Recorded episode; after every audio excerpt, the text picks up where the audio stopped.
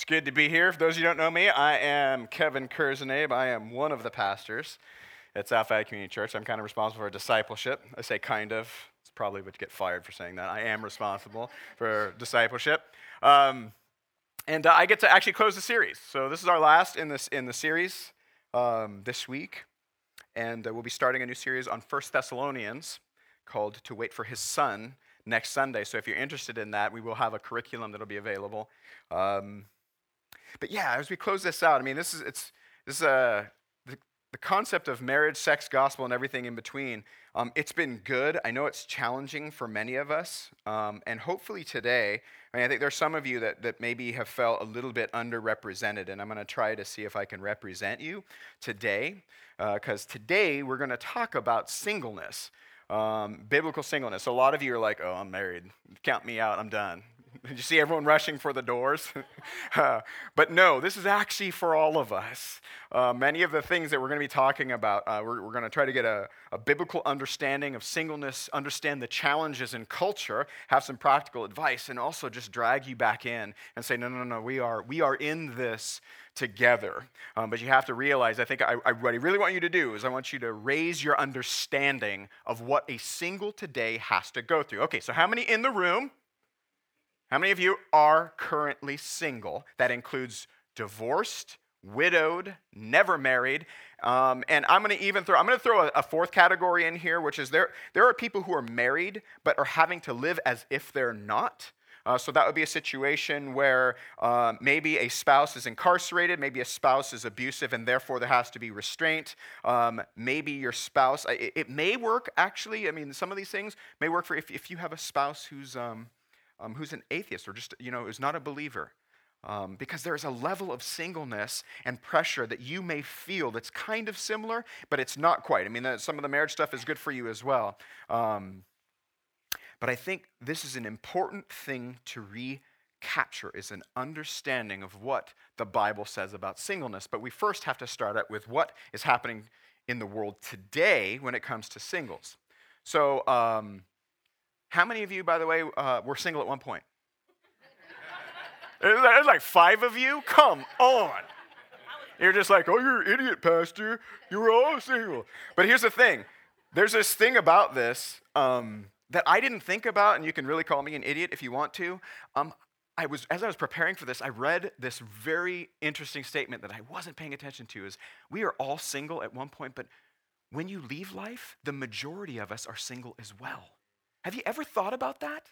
Have you ever thought that through divorce, becoming a widow, or whatever, that the majority of us, the majority, will end this life and go to be with Jesus as a single person? So, do you, do you understand the magnitude of how important this is? Okay, so Pastor Sam and I, we, uh, we usually, you know, we, we take turns teaching Branch, which is our young adult group up in, uh, up in Gilroy. And we took an opportunity and said, okay, you know what? This is one of the groups that are single. So let's, rather than teach them, let's sit down and have a, a just question answer where we ask the questions and they answer for once, right? It's like, hey, tell us what it's like to be single in the world today. And it was amazing what really started to happen. We started to see these two opposing forces start to erect themselves. And I started to feel the tension of what it must be. Because I, I, man, I've been married for 22 years. I don't remember what it's like to be single. And to be honest, the way I feel about things, I kind of don't like. I don't even like sleeping in a bed alone, to be perfectly honest. I'm that kind of guy. I'm like, I don't know if I'm, yeah, I'm needy, whatever. all right. So, but we all have these needs, and when you start to talk to people who are single, you start to understand these two opposing forces. One on one side, we have we have kind of the cultural force over here. And the cultural force is saying, You're single, awesome. Go sow your royal oats. Do it. Go enjoy yourself. Gratify every pleasure you have. Make your life as much as you can. And you know what? Even if, you know, if you're the type who doesn't want to do that, you're weird and you should have you should feel shame because you will not have the experience. You see that? You see how that gets twisted? You Go and experience. Go experience other people. Enjoy yourself. And one of the epitomes of this whole situation, how many of you have a smartphone? You can read it. It's like five of you, just like the people who've ever been single. um, if you have a smartphone, maybe you're aware of a little app called Tinder. Tinder is like the epitome of what the world is telling singles. It basically, if you don't know, um, and I, I, don't know, I had to look this up just so you know. I just want to make sure if any of this gets back to my wife. Uh, so Tinder is just a, it's a, an app on your phone. Yeah, take a a good picture of yourself, I would suggest, even though I shouldn't be suggesting this at all. You, based on, upon how Tinder works, you better take a really good picture of yourself. You put in a, a, a biography, kind of like a little bio about yourself. And what happens is, is the phone has GPS in it. It knows where you live. It knows where other people on Tinder live. And you, it just starts showing you pictures. Just pictures. Swipe left if you're not interested. Oh, wait, for you, that's right. Swipe left if you're not interested. Swipe right if you are. And here's what happens. As soon as you swipe right, it sends a message to that person who's close to you. But see, what happens is something that, you know, for all intents and purposes, there's nothing horribly wrong with that. I mean, I, would argue that just going on the looks of someone is probably not a, a great way of doing it, but, but you, do have, you do have some information about the person, right? So you can make some, some honest decision. But at the end of the day, that is turned into a hookup app. All you do is, you know what? I'm feeling lonely. I'm feeling down. I want, I want to have pleasure. So you know what? Swipe right. And if I get that call, hey, where do you want to meet? No depth, very little relationship. Just enjoy each other.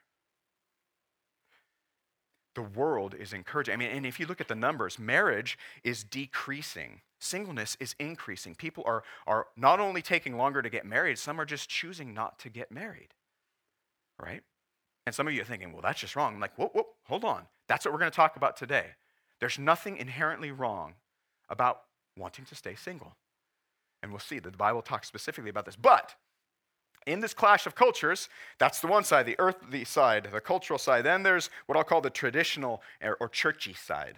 I like the word churchy. Nacho Libre uses it.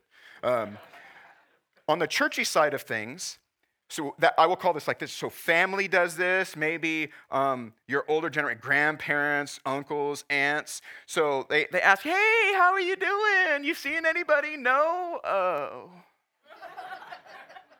So it's an immediate response. And in that oh, you can see, like, is it, there's something wrong with you. You're not complete yet. You are something to be pitied. And I'm going to argue much of this is informed by a traditional view of marriage and even a churchy side of things. So imagine for a second that you are single. Some of you can because you are. You're sitting, you're standing right between these opposing forces, right? And there's this identity crisis that occurs. I have one side saying, Go be the best you, enjoy the heck out of it. You don't need to get married. Just find people you can enjoy for a period of time. If it be Tinder or if it be a two year relationship where you live together for a little bit, go ahead and enjoy yourself. And on the other side of the equation, we're hearing, you know what? You're not totally fulfilled and you're kind of pitiable, but let me offer you some unsolicited, pithy advice. Have any of you singles got this? Any of you that are widows or divorced or like, have you ever got that from people who mean, I'm going to tell you, most of them mean well, but they do not have what I will call a full biblical view of singleness. It's hard when someone tells you something like that because deep down, even if you know intellectually what the Bible says about singleness, you feel less than. I need someone else to make me bring me to fulfillment. And that while there is true, there is one who does do this, and that's what we're going to get into today. But okay, so how does this identity crisis actually begin? We're going to go Old Testament here for a second. We go on the first page of your Bible. Could be second, not sure you see this. This is where God, in the creation account, God says, I'm going to make image bearers. Go, God, so God created man in his own image. In the image of God, he created them. Male and female, he created them, and God blessed them. This was a good thing. He's been saying, Good, good, good, good, good. Good thing, let me bless you. And God said to them, Be fruitful and multiply. Fill the earth and subdue it. Have dominion over the fish of the sea and over the birds of the heavens and over every living thing that moves on the earth.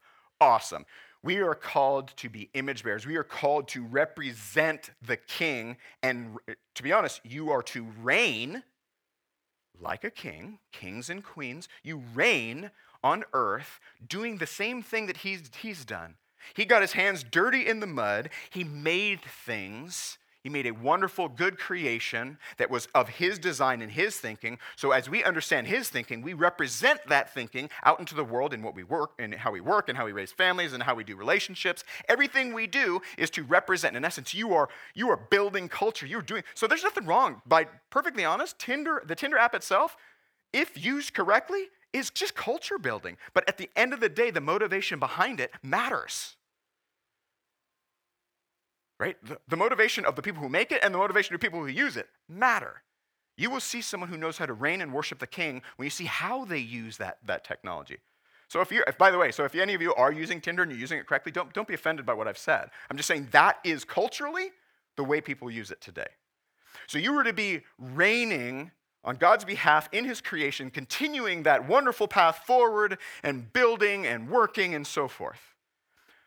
And it says to be fruitful and multiply, to subdue, have dominion. Okay, page two. Just turn the page. Boom. Then the Lord said, It is not good that the man should be alone. Okay, if you're single right now and you pair those two things up, you're in a quandary. Okay, I'm supposed to be fruitful and multiply, have dominion, and it's not good that I'm alone. Do you feel that tension? Do you feel that maybe this traditional churchy side stopped reading their Bible at page two? It's true, though. It's true. So these things, they as they come together for a single, you know, I don't care what it is. If you're divorced, if you're a widow, if if you have never been married, there's a weight to this, along with the weight of just how you, I mean, you're living in a culture, and we're gonna get, there's more weight to be put in here. But we have to think about the New Testament and what it says about singleness. And I wanna kind of pause for a second, and, and I want you to think about um, if we think of what I'll call Abrahamic religions, people that trace their, their religion back to Father Abraham, who had seven sons. Or, all right? If you think about them, that would be Judaism, it would be Islam, it would be Christianity, and we could even include Latter day Saints, like Mormons, right?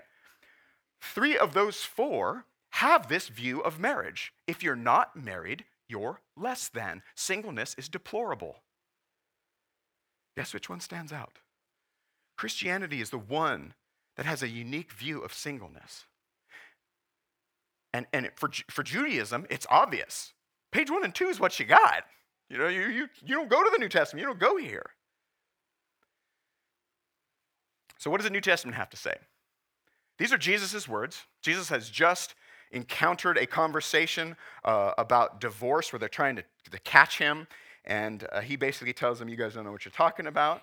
Um, and through the conversation he has, his disciples are listening in. And what they basically end up, at the end of the conversation, they kind of turn around and they're like,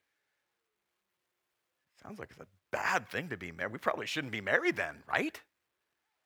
And Jesus says this He says, You know what? It is a hard thing to hear. This is a hard statement.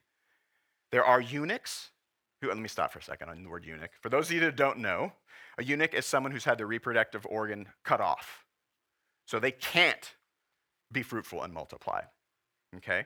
Um, and this was, you know, this was actually a common practice back in, in ancient times because if you were in the court of a king and you were to be, you were basically taking care of the harem, they don't want you messing with the harem. So they, they would, you would be someone who served the king. You would have a very high role, but you would pay a high price for it. There's all kinds of other reasons where, why this would happen in, in, the normal course of, of life in the ancient, ancient world, but there are some things that are even common today. For there are eunuchs who have been so from birth. That still happens today. There are, we were born, some people are born either with no sex drive or actually organ problems where it just can't happen, right? There are eunuchs who have been made eunuchs by men. That goes back to that ancient practice. And there are those who've become so for the sake of the kingdom of heaven. Let the one who is able to receive this receive it. What you have to know is that in Jesus is a Jew, right? Got that? Don't forget that one. That's one you got to start with. Jesus is a Jew. In the Jewish faith, someone who actually was not able to basically uh, be fruitful and multiply like this were not allowed within the temple. They couldn't come to worship service. They were kind of separated from the congregation. But Jesus is saying this. There's a little tweak that's going on, and you're like, hmm, so what does this mean? Well, how about the Apostle Paul? I highly recommend, for those of you who are interested, go home, read 1 Corinthians 6 and 7 together, and you'll get a much fuller view. I'm just going to give you a little bit of tidbits about it. Paul says this as he's going through talking about what to do when you're married. I mean, the Corinthian church was pretty jacked up, much like our own, right? We, we all have this brokenness in our churches. And he says this not, Now, as a concession, not a command, I say this I wish that all were as I myself am. And Paul is speaking of his singleness. But each has his own gift from God, one of one kind and one of another. To the unmarried and the widows, I say that it is good for them to remain single, as I am. But if they cannot exercise self control, they should marry, for it is better to marry than to burn with passion. Okay, so we have a little bit more of a view into how the New Testament is seeing singleness. Paul is basically saying, look, with the job that I have, it's better. There are advantages to being single, and I want you all to recognize this.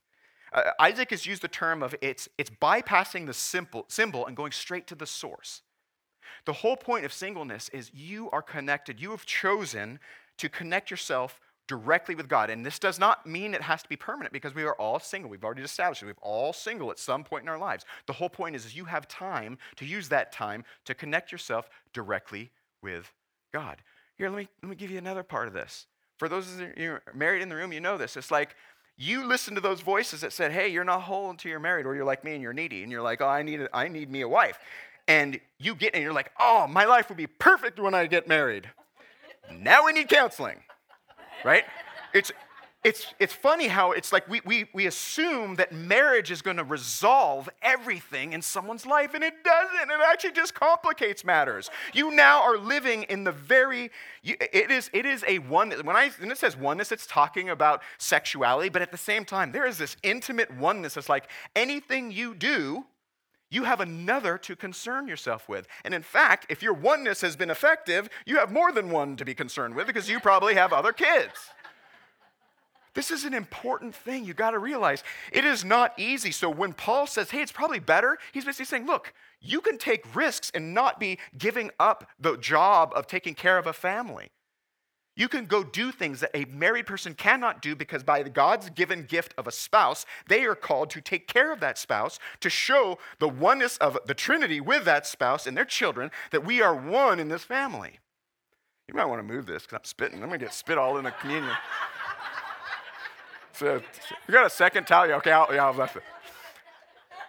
All right, but you get you get what I'm saying here.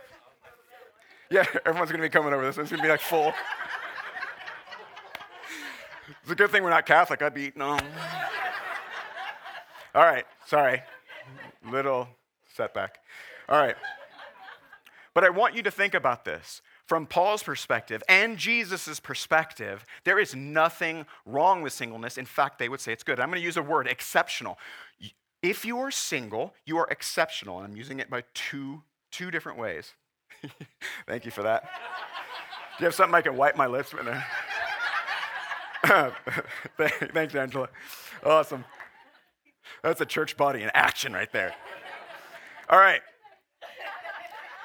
So, so if you think of singleness, you are, you are single, you're exceptional. And, and what I mean by that is you have exceptional advantages. You have the ability to do certain things now that when you're married, you just can't do. And when you have kids, you just can't do. And when I'm saying that, I'm not talking about the vacation to the Poconos. I'm talking about serving the King of the universe. You have an ability to go straight to the source. By the way, and I brought this up later in the, in the uh, sermon earlier, you have to know that the biblical view of marriage is that it's temporary. I don't care how much you love your spouse who's sitting right next to you, God says you will be forever in eternity, and your husband is the king himself. I don't know what that means. I don't know what that looks like. It's kind of whacked, in my opinion, but the Bible says it, so I believe it. I do. It, there's something temporary and something that points to the gospel, that points to the king in a marriage covenant, that we will be covenanted directly to the king when, when we go to be with him, whenever that is. So if you're single, you are acting out what will be true in eternity. You are connected to Christ, you are connected to the church eternally as you should be. Does that make sense? I want you to raise the bar. So, New Testament, got an idea. Now, for those of you that are married, I, I, none of this should make you like, oh, I shouldn't be married then. No, that's not, that's not what this is saying at all. Remember, Paul said, whatever condition you are in, it's a gift, okay? Burning with passion. So we're going to take a little bit of a side, side, uh, little, little bit of a rat hole here. Hold on. So the problem is there's, there's this challenge that singles have, and, and Isaac and I were talking about this, and he, was, he always informs me when we have conversations with him. But he's like, hey, you got to understand historically, today, we get, we're getting married later and later and later for those who choose to be married, right? I don't know what the number is, but it's getting later and later. But here's the other thing, thing that we, we probably don't understand puberty, sexual readiness is happening earlier and earlier and earlier physiologically in our culture. In the ancient culture, their understanding is they've been doing research on this and they're saying, no, they, didn't, they actually didn't hit puberty. They didn't hit the age of sexual maturity until probably their mid teens. And when did they get married? Their mid teens. Much of the marriages were arranged. So you understand that that loneliness that might be felt now, that, that whole challenge that might be felt now, probably was less of, I'm not saying it's not a challenge, I'm saying it's less of a challenge back then. I mean, I'm hearing numbers like puberty is starting pre 10 years old now. It's moving that direction. I don't, I don't want, I can't imagine my kids having sex at all. I'm like, don't do it. No, I'm just joking. But it's like, you know, you're talking about your, your kids, you're like, this is too young. It's too young. So there's this challenge that if you're single, that you're dealing with this, especially those that are the never marrieds. And on top of this, you have a culture that screams to you, you're an individual. Don't worry about Jane or Joe around you. You're an individual. Be the best individual that you can be. You are a fief hired for taking care of your fiefdom. You're the king in your own castle. So, this loneliness, this extended amount of time, we're taught to be individuals. So, what do we do? We isolate. I can take care of this on my own. I got it all taken care of. This is what being single means. It's hard. You're lonely. Your culture says that's good, kind of, right? In this individual sense. And if you don't want to be lonely, just go go on Tinder for a day. No. It's nonsense. Paul puts it this way to the Corinthian church Flee from sexual immorality. Every other sin a person commits is outside the body, but the sexually immoral person sins against his own body. Or do you not know that your body is a temple of the Holy Spirit within you, whom you have from God. You are not your own, for you were bought with a price. So glorify God in your body. It says flee porneia. This Greek word is kind of, depending on context, has a, it's like everything sexual you know you shouldn't do. Right? God's will for sexuality is between functional, uh, different, equal opposites. And when you're doing it outside of that, that is sexual immorality. It says, run. Run as if you have a swarm of Africanized bees chasing you down the road. You run. And, and, the thing about that is the swarm moves all kinds of directions. So you don't know which direction you're running. It doesn't really matter. You just run away from that thing. And the point is, is that, you know, I use that, that metaphor only because if you stay over here and you're like, okay, they stop, all of a sudden you see them swirl and start coming back after you. That's the thing about sexual, uh, sexual immorality. It's, it's on your heels all the time. It's always there. So I'm going to give you a couple of pieces of practical advice. I am a man, so um, forgive me if this feels very male, um, but it's my only context. Um, but I think it does work for everybody. And it does work for every, when I say everybody, I mean, if, even if you're married in the room, this works for you. The application might be slightly different. All right, so I'm just going to give you some simple things. Um, and for those of you that know, I've shared my story with many of you, but many of you may not know. I've had, I've struggled with pornography for a long time in my life. Started very early. But God, somehow, I'm one of those unique people who God delivered me from it about 10 years ago. just absolutely delivered me. Don't even worry. But I still need to flee. I still have things that get in the way, that, that prompt me, that make me, you know, think of un- unthinkables. You have to be on your toes. First thing, don't touch. Now, if you're married, this does not count, but it does.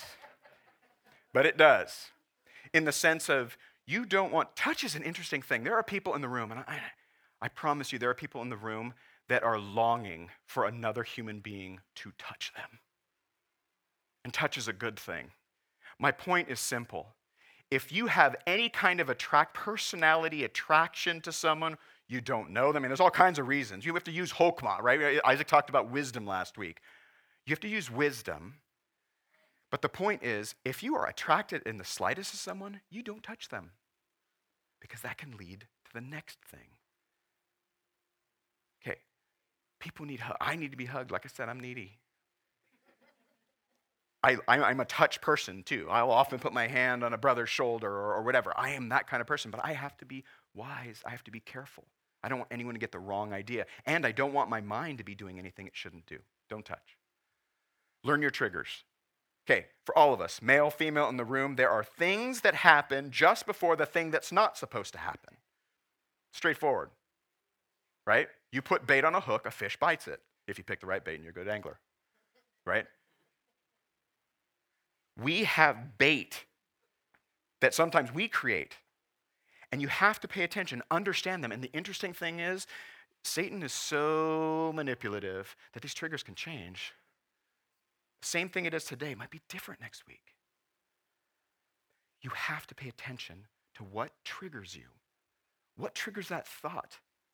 What triggers you to look at another image bearer in, in such a demeaning and objectifying way? If you look at your spouse that way, rock on. Like that's, hey, that's what you guys are there for that intimacy. That, that's an intimacy that you don't find in the same way in many ways. But you need to learn your triggers. Okay, reimage. So we've been talking about the very imago Dei, the image of God, that God has put his likeness on us. When you look at another person and you feel it's even mildly inappropriate, you need to reimage them. You need to reimagine that this is a daughter or son of the King of the universe. One that he finds, I don't care if they believe in Jesus or not, it's one that he wants. It is his good pleasure to bring them back to him. So when you look at them in some degrading way, you are tearing down the image of God and your own. You're acting more like an animal that does not bear the image of God. Does this make sense? You have to reimage and reimage familially. Does that work familially? Okay. You reimage, think about it. This son or daughter has a mother and father. Are you a mother or father?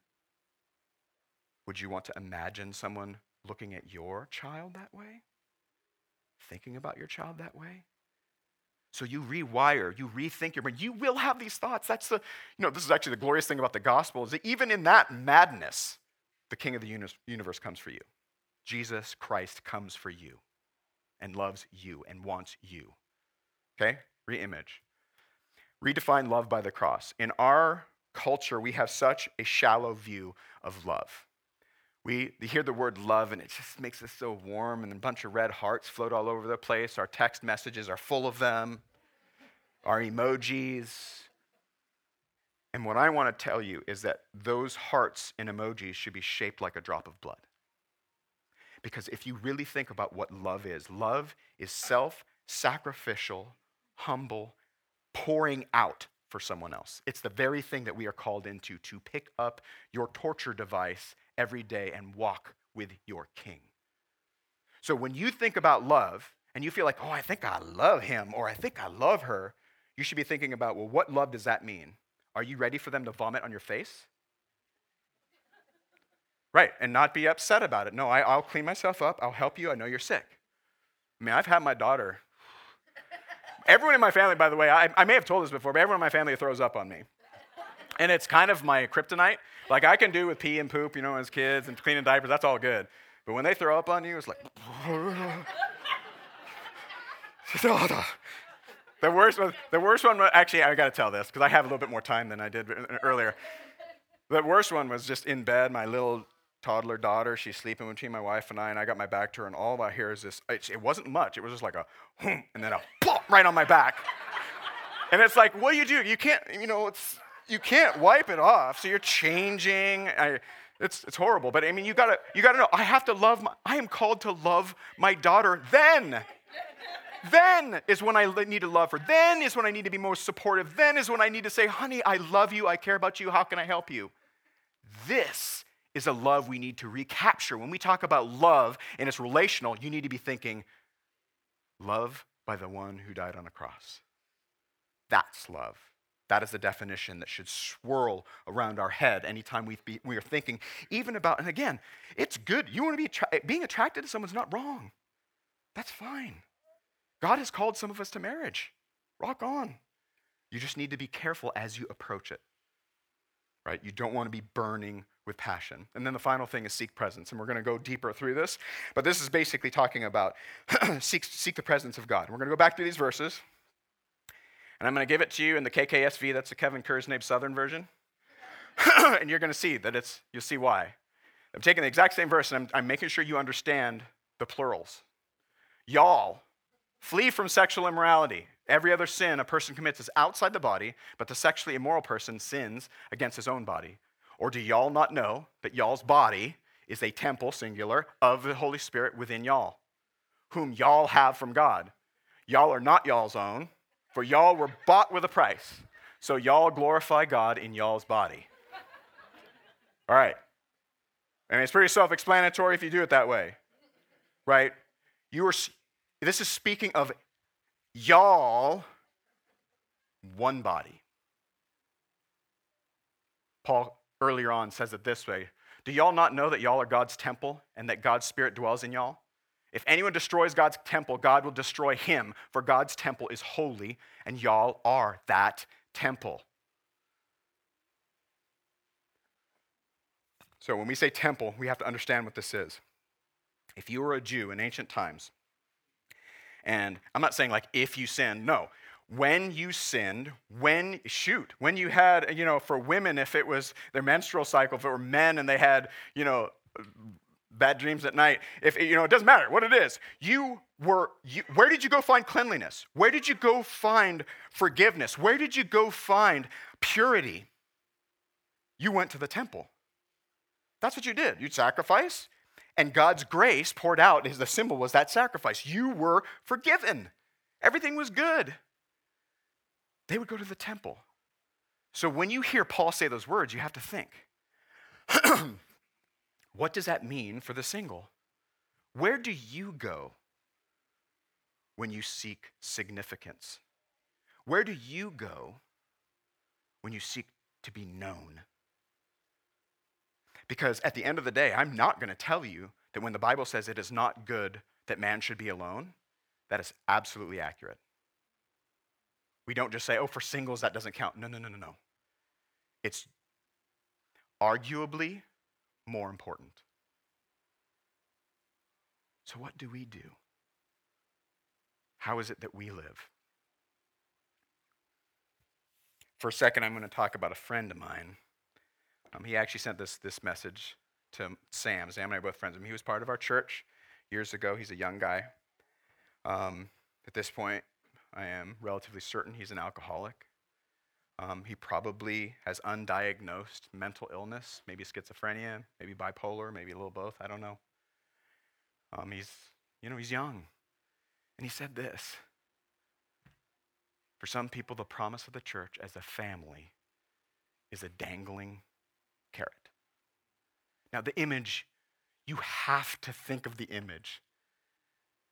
Imagine that horse or that donkey that's driving the cart and it has that stick in front of it with a carrot dangling in ahead, a carrot that it, it is totally motivated by. It is the thing that is, it is driving it along with no certainty that it will ever get it. And I guarantee you that my friend, that's exactly what he's saying. He's saying, I never got to have that carrot. I never, ever enjoyed that carrot. And this is hard.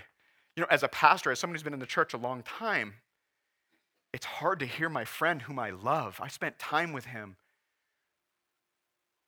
say this, but it's so true.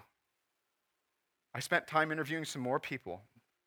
Um, I have a friend who, she's one of those, you know, the, the kind of the exceptional fourth category where she's living with an unbelieving husband. And I talked to her about the church. And, you know, to be honest, there's some things like, yeah, I don't necessarily want people all up in my business all the time. That's fair. Then I talked to my mom, and for those of you who don't know, um, my mom used to live in Southern California, like her whole life. I just moved her up here uh, two years ago. Um, so, and my father passed away when I was 15. So she has been a widow for 33 years, and 30 of that alone. Like my brother and I were off in college and getting married and having our own families, and we've been separated by distance. She was in LA, and you're up north. Um, and I sat down with her and had lunch with her a few days ago, and I just said, you know, how did the church, like, how did the church respond to you becoming a widow? And granted, she's not one of those widows that requires financial assistance or anything like that. She doesn't. You know, my dad did pretty well. My dad was not a believer, um, at least not until I, I, I, was not there, but apparently there was a deathbed confession. Um, I don't know how I feel about that, but I know God is good. Um, and I was thinking back, we were like trying to think at the funeral, was anyone from our church there? And we couldn't think of it. Now, my, my father was not a believer, and we were kind of early on. We were probably five years into the faith. My mom had become a Christian at 80, and this was about 85. And then I said, Well, what, what would you have wanted? And I, it didn't work last sermon. I'm trying not to cry, but my mom looked me in the eyes. She says, You know, I just wanted someone to say, Hey, you want to go to a movie? So for 30 years, my mom, who poured herself in the church, volunteered at the church, She's not an extrovert, she's introverted. And that's part of it. I mean, you do have to ask.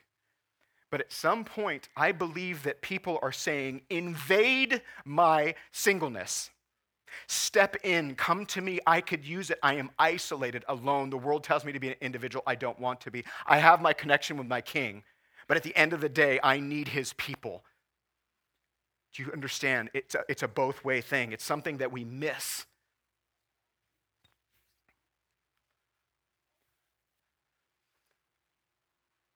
Paul puts it this way later. But God has so composed the body, giving greater honor to the part that lacked it, that there may be no division in the body, but that the members may have the same care for one another. If one member suffers, all suffer together. If one member is honored, all rejoice together. Now you are, y'all are the body of Christ and individually members of it. Now, when you see this word member, this is not membership. This is, you are a appendage of this physical body of Jesus who are called to surround and live your life like him. You call you all of your strength, all of your power, all of your direction comes from him. But some weird reason, God's plan A is us. He's like, no, my kingdom will go forth in its image bearers those that are called back and remember page one of the Bible, and they say, No, no, no, I'm called to represent my king and funnel all of my effort, my work, my family life, my relationships into what he would want. And that is, that's often you, you if you garden, if you if you bust tables, if you work, this, these are all good cultural things. They are things that expand God's, God's will into the world. That's all good. But are you doing it on his behalf? So that's the same as, as a church. Are we doing it on behalf of the singles? Is there someone who needs you to invade their space? And I'm not talking about with unsolicited, pithy, like, eh. No. You actually get to know someone. You, you pour yourself out into their lives and understand a bit of who they are. And then you ask, hey, how can I help you? Or maybe, do you want to go to a movie? There's a single gospel. When I say that, that gospel is for married and single. I don't care if you're widowed. I don't care if you're divorced. I don't care if you're one of those that are struggling in a marriage, or you're living like you're single. This gospel is for all of us. But the way that it actually gets delivered, the thing that we're called to, is together. And, and if you remember Isaiah at all, at the very end, or toward the end of Isaiah, there's this wonderful stuff that starts to boil up about how things will be. And it's talking about the Messiah, and it says this Sing, sing, O barren one who did not bear Break forth into singing and cry aloud, you who have not been in labor, for the children of the desolate one will be more than the children of her who is married, says the Lord. There's actually another one in, in Isaiah 56 I didn't put up here, and it's basically don't be a eunuch who says, I'm like a dried, a shriveled up tree. No, he says, No, I'm going to give you a name and a monument for the eunuch. I don't know how the Israelites deal, deal with that one. But this is them calling forth. It's calling, there's a Messiah coming who brings something more, something bigger. And those that are desolate will have more children. Well, what does that mean? How can that possibly work? In Mark, Jesus says this, and a crowd was sitting around him, and they said to him, You, your mother and your, he's not saying this, he's saying the other part. Your mother and your brothers are outside seeking you. And he answered them, Who are my mother and my brothers? And looking about it, at those who sat around him, he said, Here are my mother and my brothers. For whoever does the will of God, he is my brother and sister and mother. The very crowd that had organized themselves around him, he's saying, This is family. Not because they deserve to be in my presence, but they showed up. They showed up. You're part of a new family. It's not a perfect, I mean, your family's not perfect. I don't care how much you think it is. My family's not perfect. Our church family is not perfect, but we are designed. We are the ones who carry forth the DNA of King Jesus, Jesus Christ, the Messiah, the one who came on our behalf, who shed his blood. He didn't pour out heart emojis, he poured out his blood for each of us so that we could be a part of this family. So think about this. You've all been adopted. There's other parts where Paul talks about you've been adopted into this family. Are you the type of person especially I would say those of you who are married, who are in a relationship, are you the type of person that says, I'm adopted and have been invited into a family. I would like to invite you to be in our presence for dinner.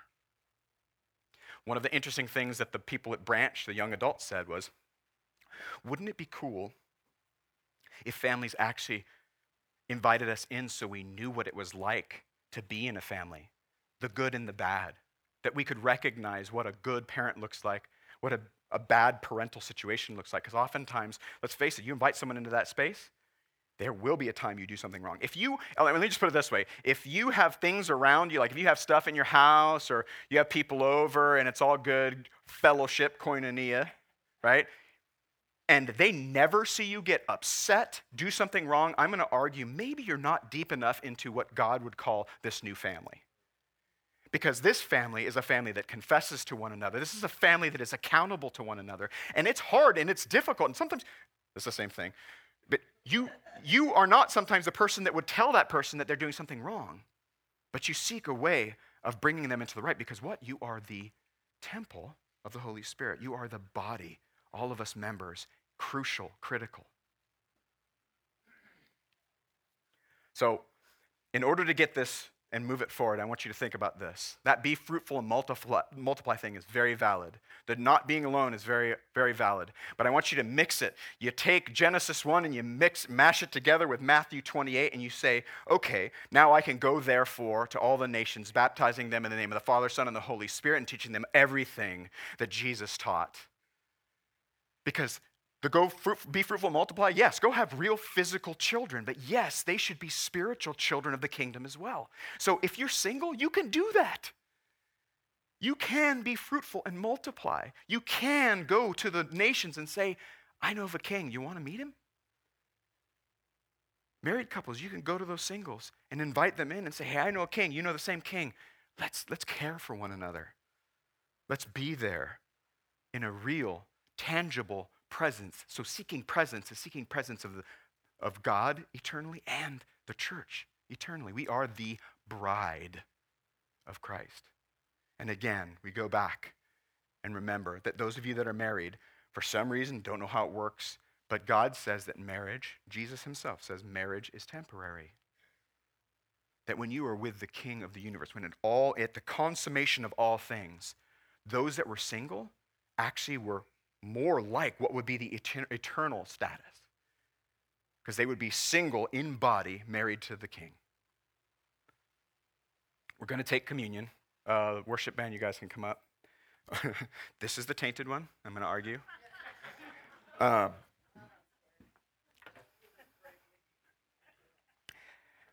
I want you as you as you come together. This is this is literally, and I think I honestly believe this came from a family meal. And, and I mean, I, there's nothing. It is communion. If you invite people into your house and you break bread with them and you talk about Jesus and just enjoy each other's company, talk about work, family, things you're struggling with, you're communing with them in the broadest sense of the word. This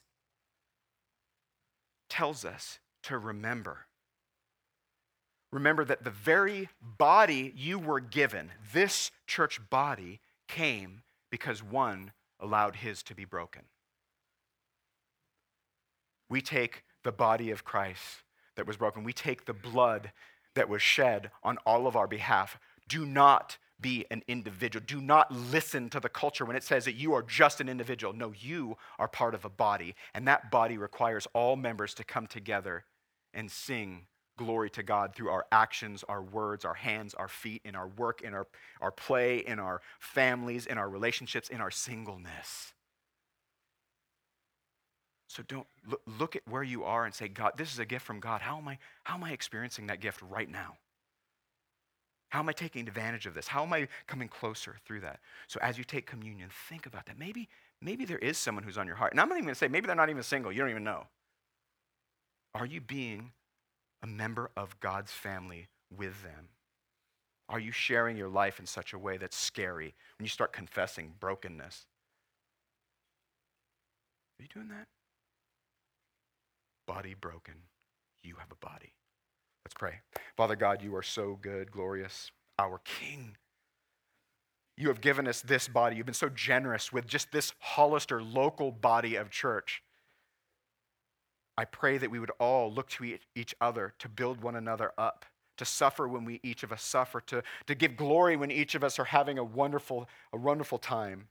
In affliction, in joy, we want you to be our king. We don't want to come to you just when there's problems. We want to come to you in everything as it's meant to be because you are a good, glorious, merciful, just king. Let your truth ring forth in everything that we do. In Jesus' name.